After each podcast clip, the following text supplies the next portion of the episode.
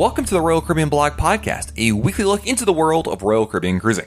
I'm your host, Matt Hochberg, and this is episode number 112. What makes Royal Caribbean cruise ships so beautiful and unique are the exquisite art collections guests can find on board. Each ship in Royal Caribbean's fleet has its own array of art that spans many eras and styles.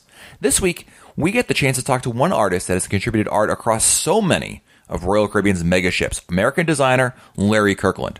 Oasis of the Seas, Freedom of the Seas, Voyager to the Seas, Splendor of the Seas, and many more Royal Caribbean ships all have had contributions by Mr. Kirkland on board, and it's a unique and first-hand look at the creation of these signature designs that so many guests have come to enjoy and photograph time and time again. Here we go. As part of our continuing series, where we get the opportunity to meet some of the very talented folks that have had a hand in creating the Royal Caribbean ships we've come to enjoy trip after trip, I'm pleased to welcome someone whose accomplishments working with Royal Caribbean over the years are truly impressive. For over 18 years, Larry Kirkland has contributed works of art and design to Royal Caribbean ships and cruise terminals such as Oasis of the Seas, Voyager of the Seas, Navigator of the Seas, Freedom of the Seas, and even the Port Everglades Terminal 18.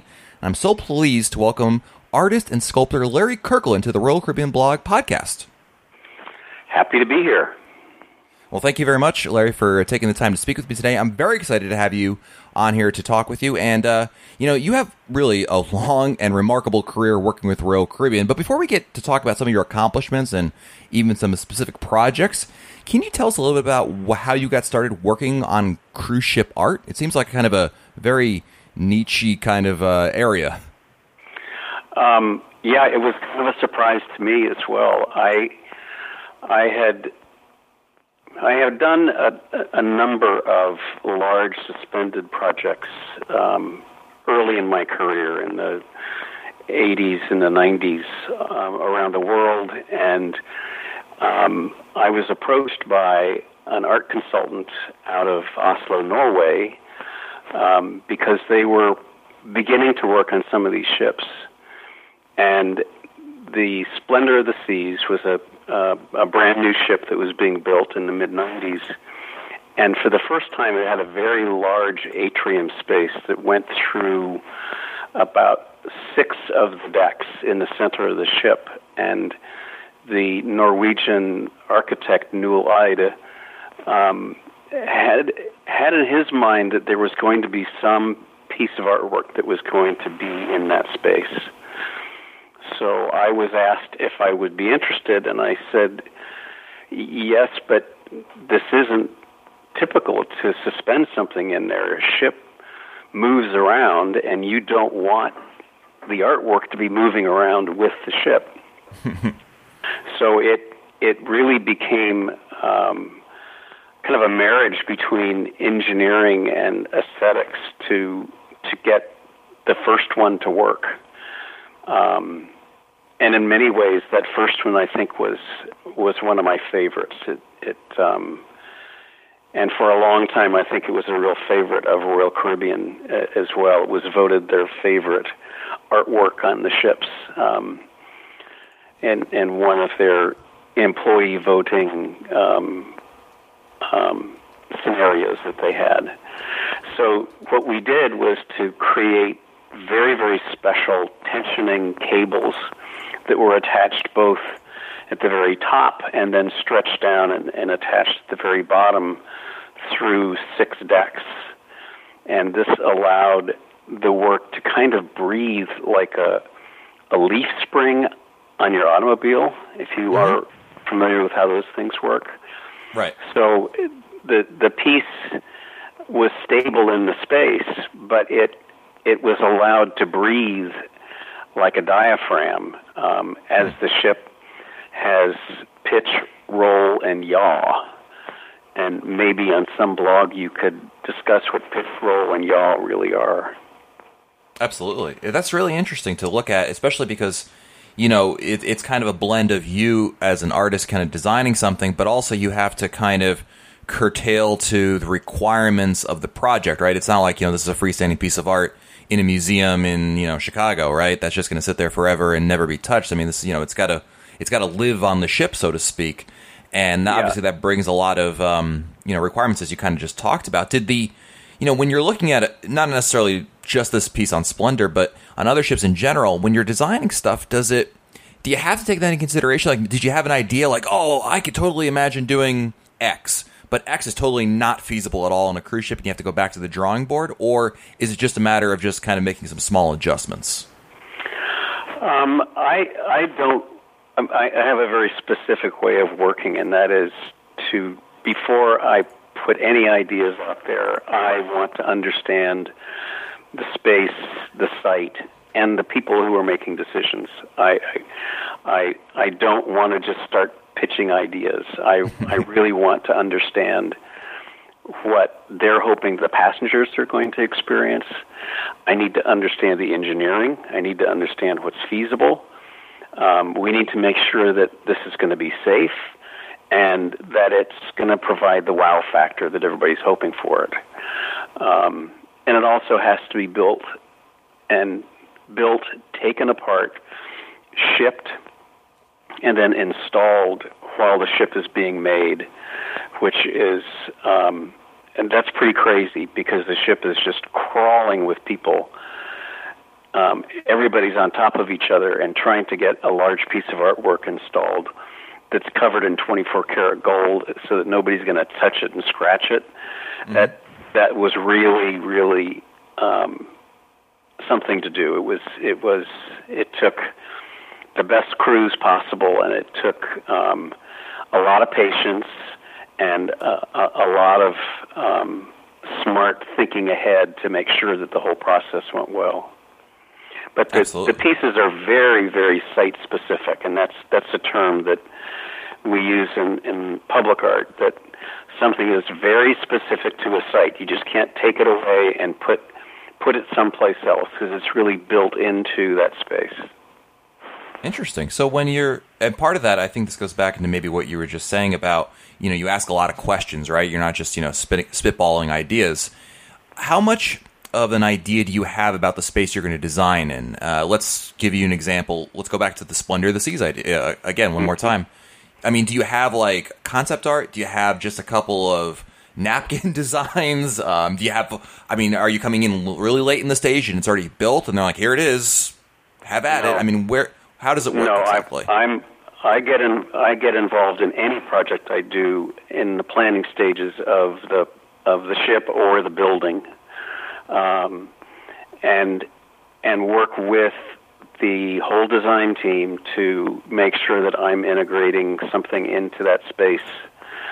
Um, the piece for Splendor, I I I was in Norway in Oslo um, working with the ship designers and actually came up with the idea and built a model of it there in their offices. And and I often I often build a model of the entire space. We built a model for Splendor. In fact, of all the ships I've worked on, we built models of of the spaces that are quite large. Um, you can get into the into these spaces um, and then we'll build a model of the artwork so that we can work out some of the engineering, we can work out the sight lines, and and then share those with the decision makers. Great. Well, you know, one of the things, Larry, that I really want to talk to you about, something that really piqued my interest, uh, and, and I know a lot of our listeners as well, is uh, some of the work that you've done on Oasis of the Seas. And, you know, there's so much that I can and would love to talk to you about. But specifically, one of the creations that really stands out is the Small Wonders exhibit. And this is an amazing exhibit that I first discovered on Oasis of the Seas, where 42 almost microscopic pieces are displayed all over the ship, but you gotta find them. And to me, this is one of the coolest things that I think a lot of guests overlook, but everyone that finds it usually, you know, has the same reaction that, wow, isn't this really cool? How can I find the other 41 of them? So how did you come up with the concept for Small Wonders? Um, well, the the Oasis and Freedom is it Freedom? Those are the two sister ships. Oasis were the first. Yeah, and Allure. They were the first two kind of mega ships. The previous uh, class of ships that I worked on were were much smaller, and and on all those ships there was a big atrium, and so I worked on the atriums. And um, on Navigator, I also got to do all the landings, and I think in some ways the landings on Navigator are are some of my favorite pieces. Um, they're they're very very high quality. They're engraved granite and these these boxes that hold butterflies or fossils or or minerals, and it was really quite interesting and fun to do. And it was because of that that when they started building the much larger um, ships, the art consultant said, "Well, there's no atriums here. We really want to create something that's kind of like a thread that would take you through the ship." And my feeling was, if you're going to be on a ship with all these other people, what could I do as an artist that could make something that only you could experience by yourself and nobody else could experience it with you at that same time? So that's where the Small Wonders idea came about. That here are these little tiny, tiny treasures on this great big ship and it is a one-on-one experience with one one passenger being engaged with this thing and they would have to talk about it to somebody else. They couldn't look at it together. So that's kind of where it came about. Interesting. Um, as I mentioned, the small wonders are very tiny. So the viewing mechanisms you find that come in the form of these bronze telescopes or enormous bronze, circular bronze discs that magnify their image how how were they created? How how did you did you create them? Did you how, yeah. how are these? What's the what's the creation process for this? Um, the creation process was uh, working with the Walla Walla Bronze Foundry, and they're in Walla Walla, Washington, and one of probably the best art foundry in the country, if not the world, right now. The top artists in the world work with them out in this remote town. And so we created this this sculptural element that looks like a telescope, and that inside it is uh, a canister that has a magnifying lens on the top, and it has LEDs built into it that you cannot see. And this canister, all of these pieces um, were assembled by some assistants that I use in Portland, Oregon. And I began to just search all over for unique, small, natural wonders for the first ship, and then the second were um, man-made uh, miniature pieces. Hmm. So um, I just started to collect, and as an artist, I'm also a collector, and so finding small wonders was was being a a museum curator. It was really great fun just to go out and and find these amazing tiny things. Interesting. Now, they, as I mentioned, these are placed all over the ship, so they're not just you know in a row or anything like that. You got to literally you have to go search for them, and in many cases they're somewhat hidden. Uh, is there any logic or pattern to each how each small wonder was placed on board the ship? Was that your decision, or was that a Royal Caribbean decision? It was a it was Royal Caribbean decision, and it was mainly uh, a decision as to where they could get power.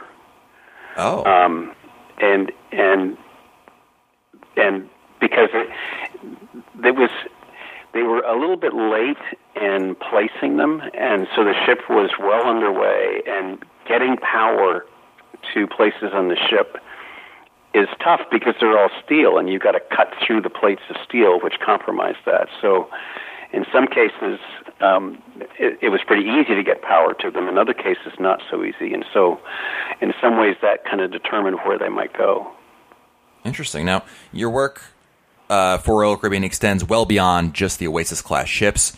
Voyager of the Seas features the Dancer and the Tutu, which consists of two integrated right. sculptures of stainless steel. Uh, a Freedom of the Sea is one of my favorite ones. I love this. It's the four elements, which I think many guests who are listening right now will remember. It's part of that light bridge that's right next to the Royal Promenade. And, you know, as someone with absolutely no artistic vision whatsoever, I'm always really interested to know when you have to design something for a new Royal Caribbean ship, Where do you start with in terms of coming up with these concepts? Because they're not they're not all that much alike in terms of you know they're not just a continuation of one on top of another. They're very different, very unique pieces of art. Uh, it usually starts with a conversation with the art consultant, and sometimes Royal Caribbean uh, at the top levels would have decided that this ship was going to be about a certain theme, and could the artwork help to carry through that theme?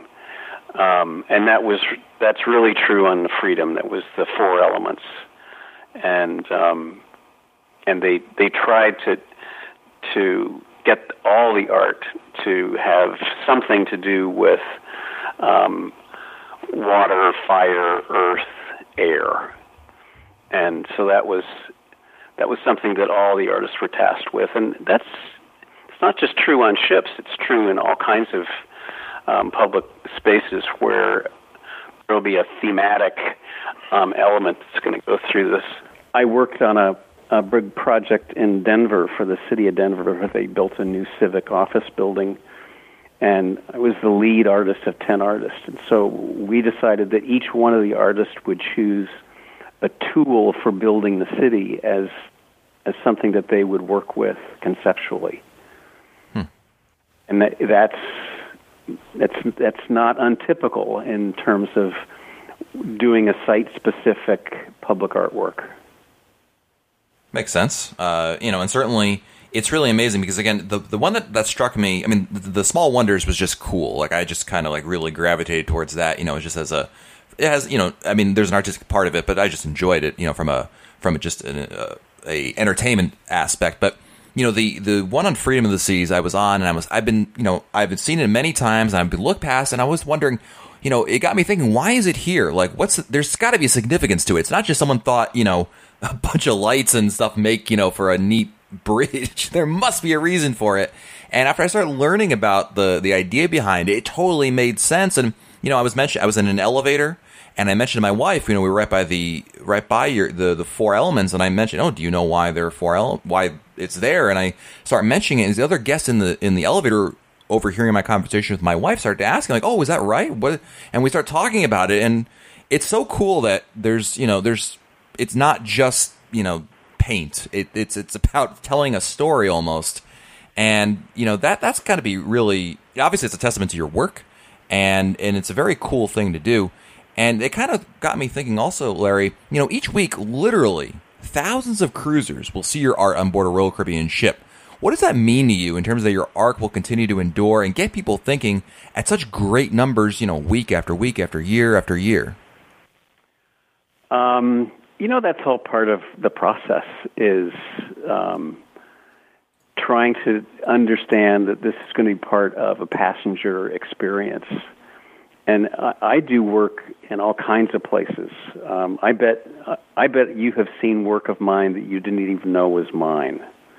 Probably. um, I see that you call me from New York City. I have a I have a big environment at Penn Station for New Jersey Transit mm-hmm. that hundreds of thousands of people a day go by it and whenever I'm there it's kind of interesting to see and observe that who stops and, and gets engaged by it and who rushes by.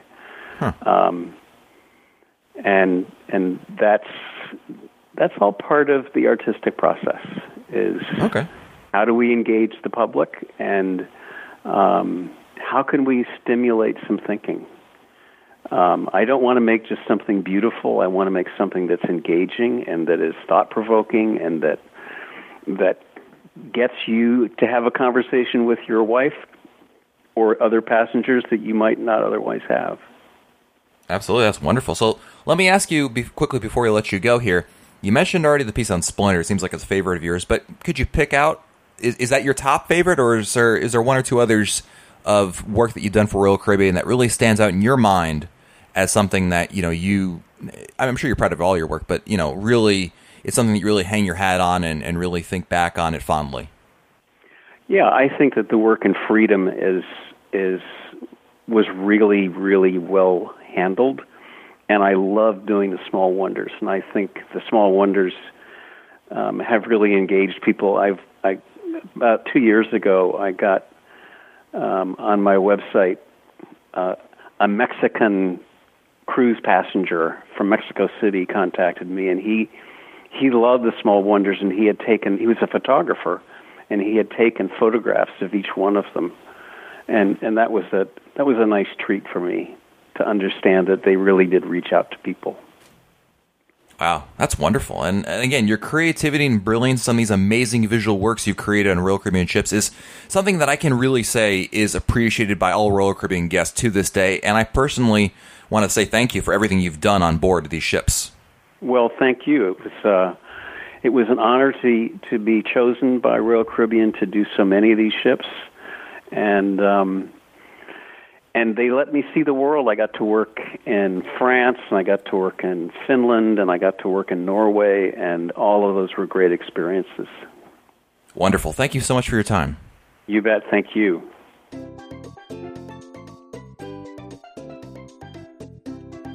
Each week on the Royal Caribbean Blog Podcast, I invite each and every one of you to join me virtually to talk about taking a Royal Caribbean cruise. And of course, part, your participation in this podcast is not just limited to just emails. I, of course, always make sure I thank each and every one of you that leave reviews for me on iTunes. It's one of the easiest and best ways to kind of say thank you because it's basically the way that other people can discover the podcast. We can grow and we can get more people involved and get more input and awesome information, which I just love. So, big thank you to that. And actually, one of our listeners, uh, Ian from Australia, sent me an email and said, "Matt, there's actually some other reviews that you can only see that are country specific." And Ian from the, from Australia sent me a couple of reviews from Australia, and I love this, so I'm going to read actually three reviews from Australia. So thank you to everyone down under for supporting the podcast. First is from Oz Assassin, who writes, If you like cruising, you'll love Matt's podcast. They're unbiased, informative, and professionally made. In fact, they're made so well at first, I honestly thought Matt was being paid by Royal Caribbean to make them. Well done, Matt. You put the wow in Royal Caribbean. Thank you so much. And rest assured, I am not being paid by Royal Caribbean or anyone really to do this. This is just something I do for fun. Next, we have a review from Frisbee Dogs, Matt Hochberg's independent podcast and related blog site all about things Royal Caribbean provides a ton of valuable information for people going on a cruise. Whether it's your first Royal Caribbean cruise or you are loyal to Royal, the library of dozens of podcasts will answer most any questions you might have and give you a wealth of tips on how to save money and enhance your Royal Caribbean experience. If you're cruising with Royal Caribbean, this is golden. But even if you're going on board another cruise line, there will be podcasts that will provide lots of valuable information. These podcasts are very well organized and scripted, and Matt's vibrant personality makes them enjoyable as well as extremely informative. And we also have a review, lastly, from Ian Chaos. I think this is the Ian who sent us the email, and Ian writes, I have only been listening to this podcast for a couple of months, but wow, what a great source of information on a range of Royal Caribbean ships and ports of call. Matt's enthusiasm is both entertaining and contagious. Although I've only cruised on Celebrity, I am very tempted to book a Royal Caribbean cruise. Thanks, Matt. Ian, thank you for providing not only your review, but the other two reviews we got a chance to read. And you know what, Ian? You're going to lead us right into my favorite part of the show. Each and every week, we're going to answer your emails. And our first is from Ian, who not only sent us those reviews we just talked about, but he also has some comments here. He writes, While talking of Australia, it's a very exciting time to be a cruise fan in Australia with an even increasing number of ships being based here. This coming summer, or winter in the United States, we'll have two Voyager class ships, Voyager and Explorer of the Seas, as well as Radiance of the Seas, all sailing from Sydney, which is my hometown. We're also going to have Legend of the Seas cruising from Brisbane. Sydney will be the proud home port of Ovation of the Seas from late 2016 for that summer season. We'll also be hosting Celebrity Solstice and a few other uh, transition cruises with the Celebrity Millennium. There will also be many ships from other lines, the names won't we mention. I'm out of breath just listening to them all. Thanks for keeping the entertainment going. I will try Royal Caribbean one day, but I'm still hooked on Celebrity for now. Ian, look, there's nothing wrong with Celebrity, obviously, a sister brand of Royal Caribbean. I will tell you that I think you got to try out those new ships that are coming down there. I mean, you've got so many choices, so much opportunity. You got to embrace it. Maybe what you do is you continue uh, cruising with, you know, Celebrity and getting your fix in there, but maybe you try Royal Caribbean ship. Maybe you try the new you know, you could try out uh, the new Ovation Seas when that comes out there in 2016, or try some of the, you know, Explorer and, and Voyager Seas were both recently refurbished, so they're kind of new, even though they're not new. Uh, I would definitely recommend giving it a try, Ian. And and you know what? I think as I, I think you speak for a lot of Australians, in fact, and, and people from New Zealand as well, and basically anyone in really Southeast Asia, where you've got probably the most cruising opportunities you've ever had, and certainly in any kind of recent times. So this is a wonderful time for you guys. Embrace it. Hope you all enjoy it and hope that many other Australians get a chance to check it out as well. So thank you so much for the email, Ian. Next, we have an email from Phil DeLucia who writes, I'm going on the Oasis of the Seas from October 11th to the 17th. When we get back to the port on the 17th, our flight to Westchester County doesn't leave until 6.30 p.m. I really don't want to hang out at the airport that long. If we get to the airport early and check in our bags, is there anything we can do in and around the airport in Fort Lauderdale? I was even considering renting a car for the day just to keep our luggage in and travel around the city. Any suggestions? Also, I've been trying to book the high speed Wi Fi for the trip, and no matter what credit card I use, it won't accept it. Should I just wait to get on board the ship, or is there an advantage to booking the Wi Fi earlier? Thanks for your help and the podcasts. P.S. Say hi to the two mics and Len for me. Will do, Phil. Good to hear from you. So here's, uh, let me answer your question backwards. First, start with the Wi-Fi. If it doesn't work for you booking it online, I wouldn't worry. There's absolutely no benefit to booking it in advance online, other than you get to pay it off in advance. So if you book it right now, and then your cruise comes, let's say next year, obviously that's one less thing you have to worry about in terms of a bill coming next year. But I would tell you that there's really no advantage otherwise. In fact, Phil, I'm not sure if you've ever cruised the Royal Caribbean before, but if you have, and you're a Crown and Anchor Society member, you're going to be getting a discount in those little in your SeaPass card. Those little discounts usually when you get to embarkation, they usually have a used to have this coupon book that they give you. Now all these discounts that are available only to Crown and Anchor members are loaded onto your SeaPass account, and you go there and you just apply it right on the spot. There's no paper to remember. You just bring your SeaPass account, swipe it, and you're good. And if you are a Crown and Anchor Society member, you'll be able to save some money on the Wi Fi packages by waiting to book on board. That's why I always do the same thing, Phil. I wait for on board, even though I might prefer to break up the cost of the cruise in advance. To me, having those discounts that are only available when you first get on the ship, it's just the way to go. So let's go with it that way.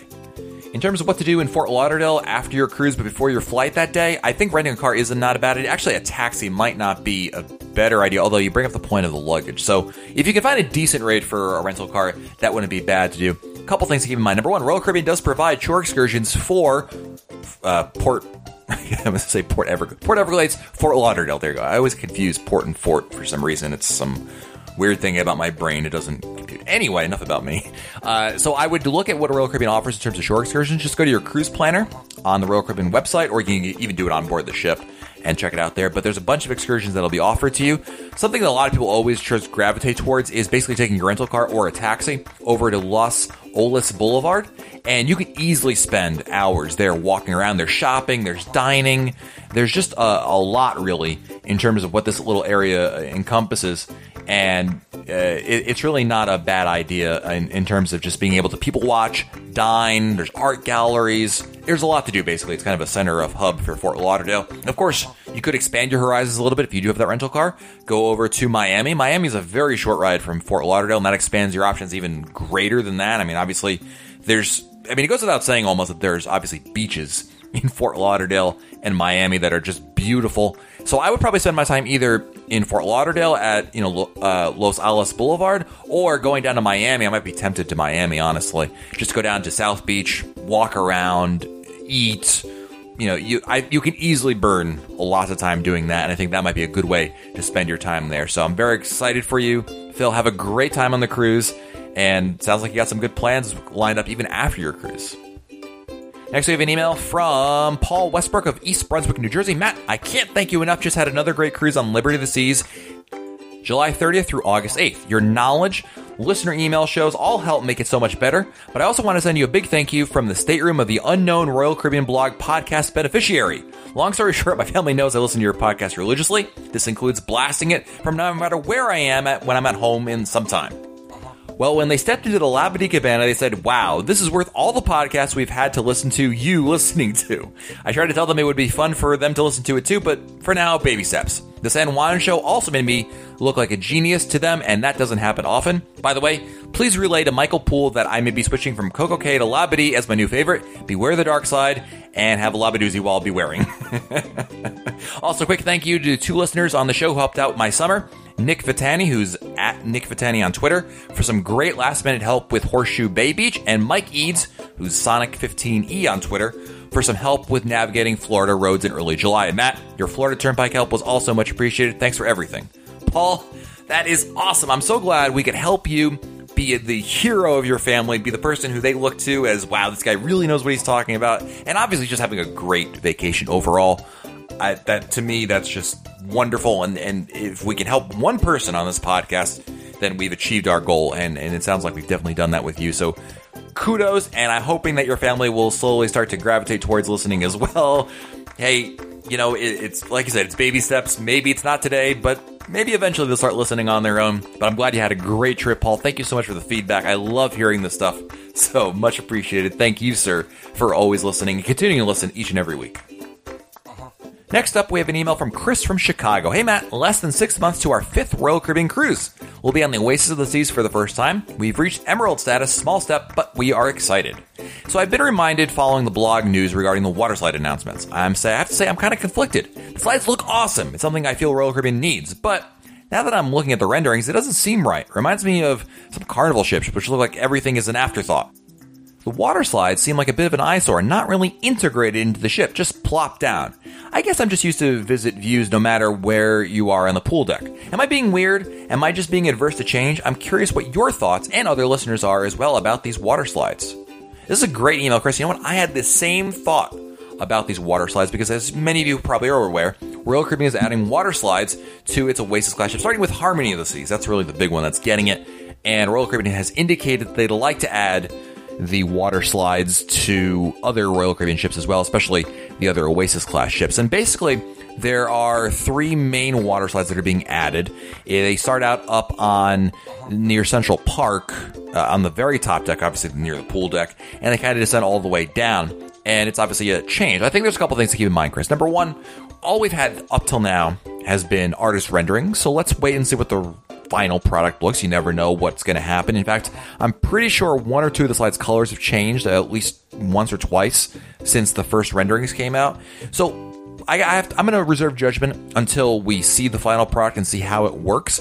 I think that I'm with you in the sense that you know what they I think these ships that do need water slides something that for families, especially kids and and grown men who record podcasts, uh, would really enjoy on a on a Royal Caribbean ship because it's just a cool thing to do. It's something that's very much an industry standard now. I mean, really, almost every cruise line I can think of of the mainstream cruise lines has water slides uh, available on them. So this just makes perfect sense. Now, in terms of how they're doing it and integrating it, you know, I have faith that the engineers and, and the Royal Caribbean team that's working on this new build really are going to be able to work this in well and not just, you know, they're not just buying a water slide off the rack, slapping it up there and be like, well, this is good enough. You know, they really want to make sure that this works from all aspects design, guest experience, you know, aesthetics, and all that. And like I said, I've got a little bit of faith here that Royal Caribbean's going to do the right thing, and, and we'll have to wait and see what it actually looks like.